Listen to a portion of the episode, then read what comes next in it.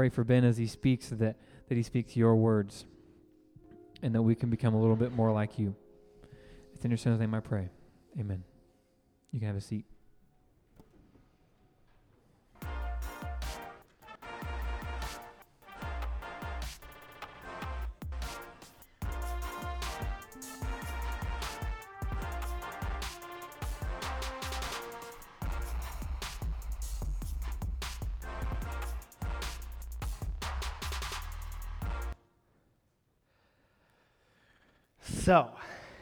Anybody else moderately nervous today?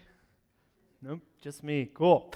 So in 2015, Gallup released a poll, and it, it turns out that the former First Lady, former Secretary of State, current presidential candidate hopeful, Hillary Rodham Clinton, was nominated and, win, and was, was voted the most admired woman in the United States for the 14th time in a row. She was voted most admired by Time magazine the last 20 out of the last 23 years among the most admired women category, the only person to have won it that many times all the way back to the in, in beginning of the poll in 1948. Hillary Rodham Clinton is the Democratic presidential candidate hopeful, and she has kind of an interesting story. It started, her, her kind of rise began in June of 1969. She was featured in Life magazine after she was elected speaker at her prestigious Wellesley College for graduation. And she spoke immediately after Senator Edward Brooke, who criticized the school and the students for the protests that they had been staging in 1969 over the Vietnam War and how un American and unpatriotic they must have been. And Clinton became kind of famous in the 1969 sense of the word viral because her speech went viral in the magazine, which it took like a month and a half for everyone else to hear about it because there was no internet when she criticized President or Senator Brooke for criticizing protests, and it was this big thing, and she kind of got known from that. She became well known when she graduated from Yale Law School in 1973. She graduated with honors, where she met her husband, William Jefferson Clinton. She was the first ever female member to serve on the governing board of Walmart Corporation. She was twice named by the National Law Journal as one of the 100 most powerful lawyers in America. As First Lady, she, chair, she championed women's rights, the rights of children around the world. She even endured the scandal and stood by the side of her husband in the midst of his marriage and relationship with Monica Lewinsky. She is the first former, first former First Lady to hold elective office when she was elected Senator of the state of New York in the year 2000. And she is one of only three females to have served in the role of Secretary of State of the United States of America. So, love her or hate her, there is no doubt that Hillary Clinton is an educated, successful, and accomplished and admired woman. But the question that I have to ask is if she were here today and Jesus were sitting across the table from her, what would Jesus say to Hillary Clinton? What would he tell her? What would he ask her? How would that conversation go? And so, what I did this week with the help of some friends who have done similar sermons and, and, kind of stolen some of their ideas is I came up with a few things that I think, in the best of my ability, to the best of my knowledge, are some of the questions and things that Jesus would say to Hillary Clinton. Probably, undoubtedly, one of the first questions that he would ask is Can people trust you? It is no doubt that as admired as she is by many, she is vilified maybe by as many as, as a person. And one of the things that she is most vilified, vilified for is the lack of trust that people have in her. There are several incidents along the way that point to maybe she has a lack of trustworthiness. In the 2008 campaign, there was a story that ran that she said she was named after Sir Edmund Hillary, one of the first men to climb uh, Mount Everest, one of the first men to climb Mount Everest. And, and a little bit of fact checking showed that she was actually born several years before he climbed Mount Everest when he was just man, Edmund, Edmund Hillary, who no one knew anything about.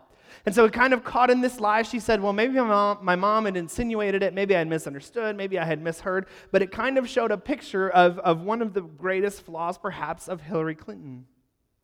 Is that time after time, there are stories that grow and, and, and sentences that happen, that continue, that eventually turn out to be untrue.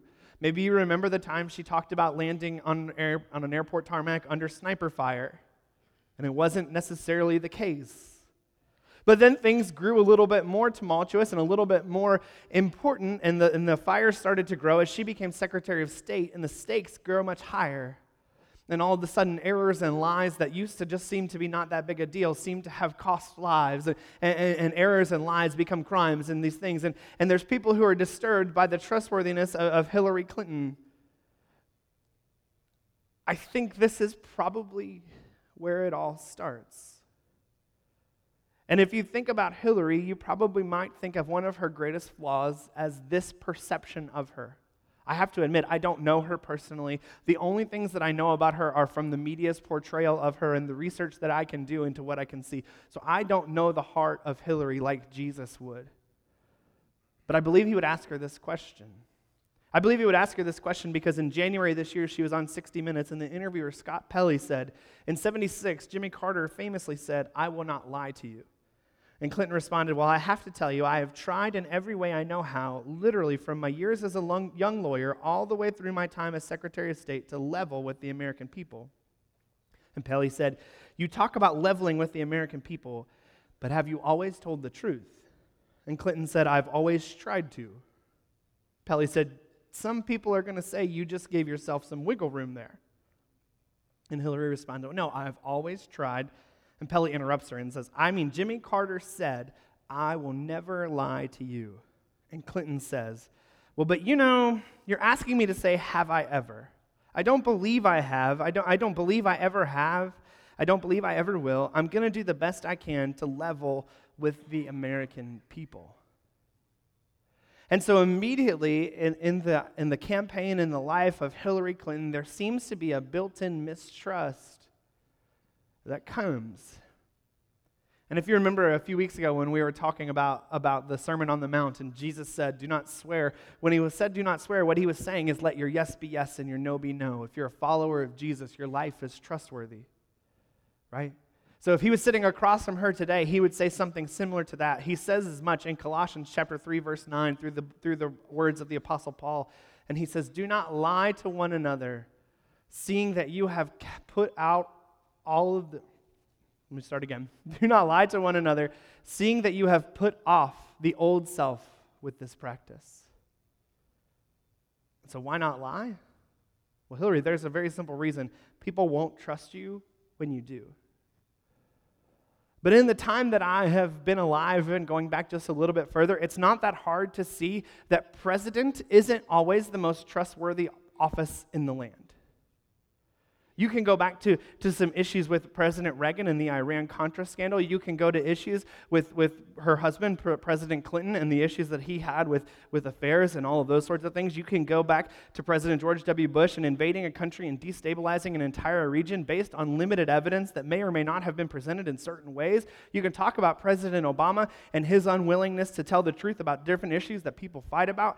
You can see over time and time again that president isn't exactly the office where people tend to tell the truth all the time. And so I think rather than pointing out all of the times she's refused to tell the truth, Jesus would probably want to know from Hillary if, because of her past misgivings, if she's changed. If she's able to have the humility to admit when she's made a mistake. If she's able to say, I was wrong, I'm sorry. Because I'll be honest, you can go all the way down to as many of the, of the third and fourth and fifth and sixth party tickets as you can. You won't find a presidential candidate who is perfect. They all have flaws, they all have misgivings, and some of them just are simply portrayed differently than others. The second thing that I think Jesus would say to Hillary is he would say, I want you to understand that every single soul matters to God. In the book of James, in the book of Jeremiah, chapter 1, verse 5, God makes this promise to Jeremiah. He says, Before I formed you in the womb, I knew you, and before you, before you were born, I consecrated you. And so, immediately, when you hear that Jesus would say every single soul matters to God, your first thought is probably to think pro life. And we've talked before about our stance on abortion as a church and about how it's not an issue that we talk about often because we want the mother to know that we love her and Jesus died for her as much as we want her to know how much we value her unborn baby. But I want you to know that any death grieves the heart of God. And so when we talk about Jesus caring about every single soul, we're not just talking about unborn babies, we're talking about born babies and children who are walking on the earth.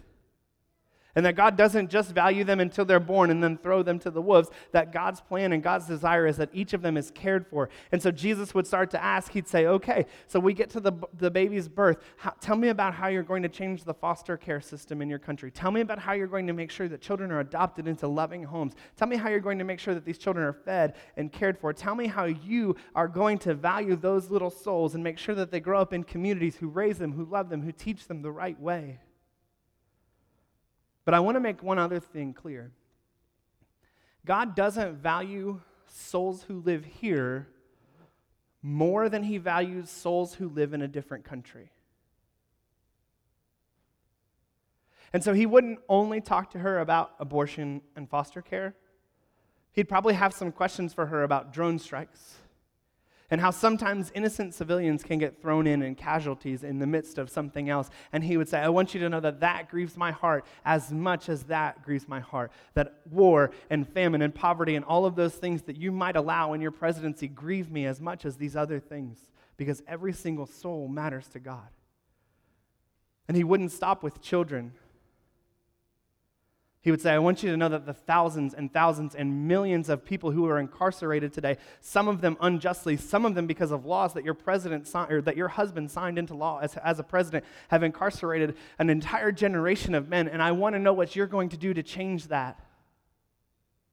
I want to know what you're going to do to make this a different place. And he wouldn't stop until he got to the elderly. And he said, I want to know how you're going to care for the elderly. Because every single soul matters from before they are born until they're, until they are with him in heaven. So he's going to say, How are you going to let people honor their father and mother? How are you going to care for their health and their aging in their twilight years? How are you going to do that? And so he'd say, I, I care for all of you. I care for every soul. Towards the top of the list, I'm not sure where it fits, but somewhere near the top of the list, I believe Jesus would say, I want to apologize to you, Hillary, for some of my followers. Because there are some people in the name of Jesus who have said and done terrible things to both presidential candidates, to all presidential candidates. And there are people who have misrepresented the name of Christ because their only goal is political gain. And so there are people who have used the kingdom of God for their own power. And I think that he would apologize for the vitriol of the things they have said about their, the negative energy, the gossip, and the slander they've continued to throw at her over the years. And I think that he would say that because she has made mistakes. Hers are just in the limelight. Luckily, only a few people know about ours, don't they? But I also think that he would say, You claim to be a follower of me, then you need to know my priorities. And Jesus would tell her, He'd say, You can follow me, but you need to think of what I think of as important. We talked for the last four weeks in Apolitical Jesus about how what's most important to Jesus is the kingdom, right? And what's most important to Jesus is bringing heaven to earth. What's most important to Jesus is not political power, is not political gain, but it's bringing heaven to earth. So when he tells Hillary in this moment, he says, Your priorities need to be the same as mine. He says the first priority after the kingdom of God is to protect the poor and the vulnerable. Protect the poor and vulnerable, those who cannot care for themselves. I don't know if you guys saw this picture this summer, but um, a boy named Landon Cunningham was taken to a baseball game by his father for his birthday. And they're celebrating his ninth birthday, and he was looking down at his phone in the middle of the game. And the, the batter for the Pittsburgh Pirate, Danny Ortiz, lost control of his bat, and it went flying through the air. And in, in the moment of instinct, his, his dad, Sean Cunningham, reached his hand out and hit the bat away to protect his son, and certainly would have injured him, if not harmed him very greatly. And they asked about him later. Sean Livingston said, I just simply went into dad mode. I protected my son. And this is what Jesus does, and this is what he calls his followers to do, is to protect the people who are incapable of protecting themselves. To protect the people who are weak and vulnerable. To protect those who can't care for themselves. But I want to make this part of this very clear. He also t- calls, and a priority for Jesus is to empower people to take responsibility for their own lives. One of the most dehumanizing things we can do for people in other countries and in our own country is to continually give them free stuff. And I believe that Jesus would have this conversation with Hillary about how this works. You see, even if you look through the life of Jesus, time and time again, when he helped people over and over again, it wasn't a hand out. Jesus was continually giving a hand up. His goal wasn't to continue to teach them to rely on him for their physical needs, but it was to change them in a way that they could then take care of themselves and take responsibility for their own lives. The term for this is community development. It's something we're working on as a church. It kind of seems like a juxtaposition, doesn't it? Because we're talking about not giving away free things, and the, over the past month, we collected 500 jars of peanut butter and jelly to give out in our community, right? So it sounds like we're hypocrites. But do you know, and I waited until today to reveal this to you, do you know why we specifically picked jars of peanut butter and jelly? Most of the ministries that we work with give out food on a regular basis.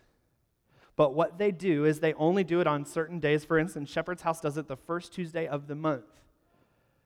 But then what happens on occasion is someone will come to them because they've come on hard times, or someone will come to them because things, you know, because of a disaster or any kind of number of things, and they'll come to them in the middle of the month or towards the end of the month and say, I, I need help just a couple days to get through until the next paycheck, just a couple days to get through until my first paycheck, whatever it is. And what do they give those people in the meantime? Peanut butter and jelly. They have the big food give out, they have the things that they give away to the people who, who are regularly in need. But the point of peanut butter and jelly isn't a hand out, it's a hand up. Peanut butter and jelly spread far, it lasts for a while. It's one of those things that in that moment it says, this will help you get to where you need to get to. It's one of the reasons that internationally we work with back to back missions. Back to Back Missions was started by Beth Guckenberger in, in Monterrey, Mexico, and she started it when she realized there were orphanages already in Monterrey, Mexico, in spite of the, the poor orphan care system in Mexico. And so she decided rather than starting a new orphanage, what we were going to do is work with the, the, the orphanages that were already run by native Mexicans that were already working, and instead of taking over and trying to show them everything they were doing wrong, we would come and work back to back with them and support them in ways in every way that we can. And so it wasn't as if she came in like the white savior saying, We'll show you how to do it. She came in and said, How can we help? How can we support this system? This is the difference between a hand out and a hand up. The third priority of Jesus and followers of Jesus is understanding the difference between peacemaking and peacekeeping. Peacemaking is if you're a sports fan, and I know some of you are because you keep checking the score of the Bengals game right now. If you're a sports fan, you understand this analogy, but Jesus doesn't punt issues. He doesn't just kick them down the road and think we can deal with those later. Instead, Jesus deals with issues head on. A peacemaker punts an issue and hopes that mm, maybe at some point we can work on that. A peacekeeper deals with an issue and fixes the problem. A prime example of peacemakers are politicians. Any politician of any branch has one job and one job only. Does anybody know that job? Just shout it out. I take that back. They have one goal and one goal only. Does anybody know that goal? Get reelected. Their only job is to keep enough people happy to get 51% of the vote the next time they run two, four, or six years down the road. They are always peace, almost always peacemakers. They just want to keep enough people happy to keep getting reelected. For a prime example is in 1776 when the founding fathers built the Constitution, there's a, a, a, an article written into the Constitution that says, We'll deal with the issue of slavery in 20 years. Like they knew it was going to be a problem, they knew it was going to be something that mattered, and they said, let's talk about it later. Let's keep the peace right now. Mean, this is a prime example of the difference between peacemaking and peacekeeping. The fourth thing I think that, that is a priority of Jesus is that Christians advocate. And I want you to know very clearly that there is a difference between advocating and pontificating. Pontificating is talking about. Pontificating is the term that a lot of people use called slacktivism. You'll notice slacktivism if you turn on the NFL later today and there's people wearing pink wristbands because 1% of 1% of the profits go towards breast cancer research and the rest of it goes to line the pockets of the people who think they're advocating but are really just slacktivating for people. Slacktivism is, is changing your profile picture to raise awareness or changing your profile picture for some reason or another on a social media site to act like you're doing something. Advocating, which is something I don't do enough because I accidentally slacktivate too much, but advocating is actually fighting for someone. Advocating is doing something in the meantime. He doesn't know I'm going to say this, but it's okay. I'll embarrass him. David Horde and our Cancer Fighters United ministry advocate for cancer patients time and time again.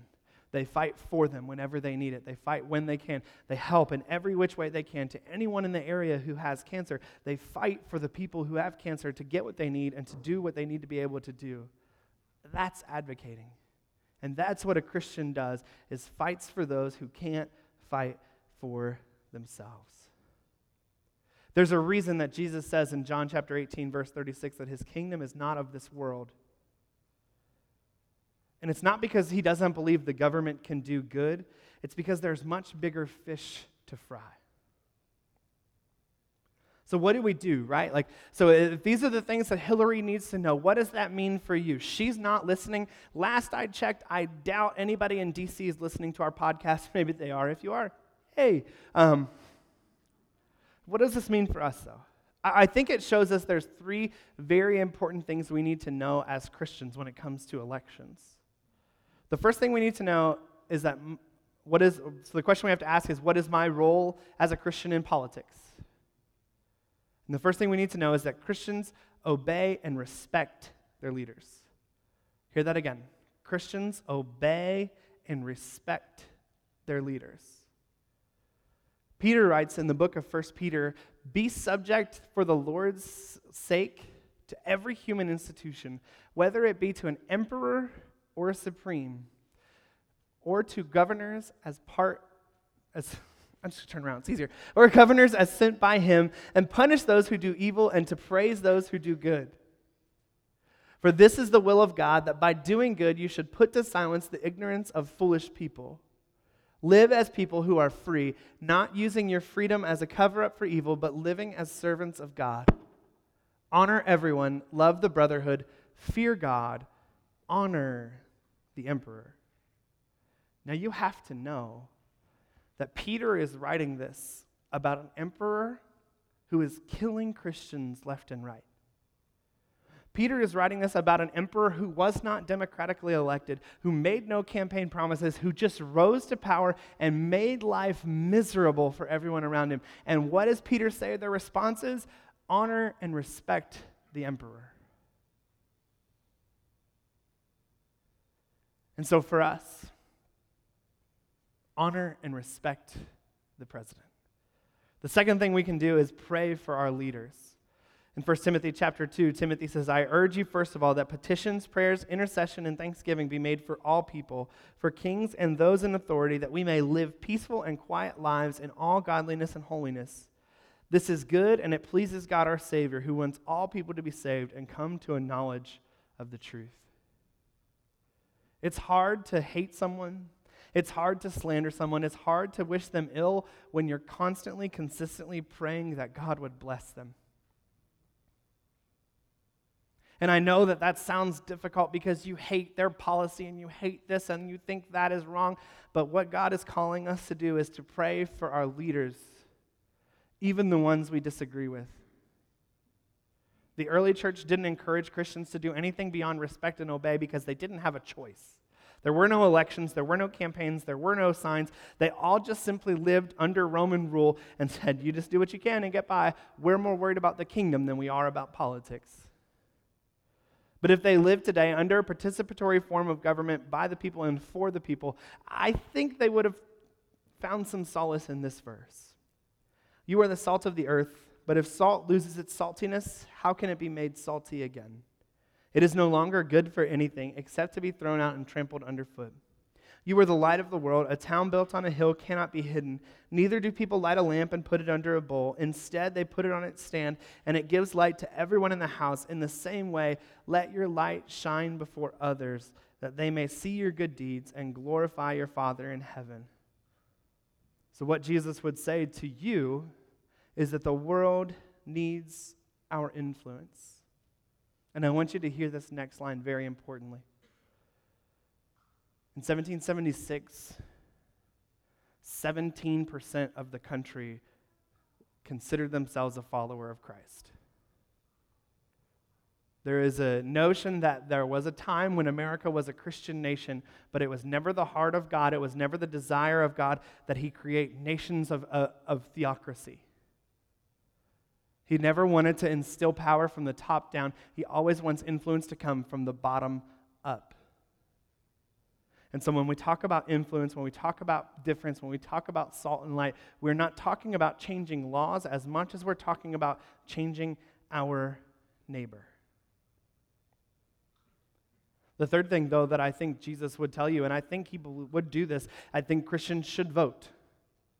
I think if Jesus were here today living in America, he would render to Caesar what is Caesar's and render to God what is God's. But I don't think that Jesus would hold to one political party. I don't think he's a straight ticket voter on either side of any issue because I think there are things on both main party candidates and both, and both major political parties that grieve his heart and aren't the things he's looking for.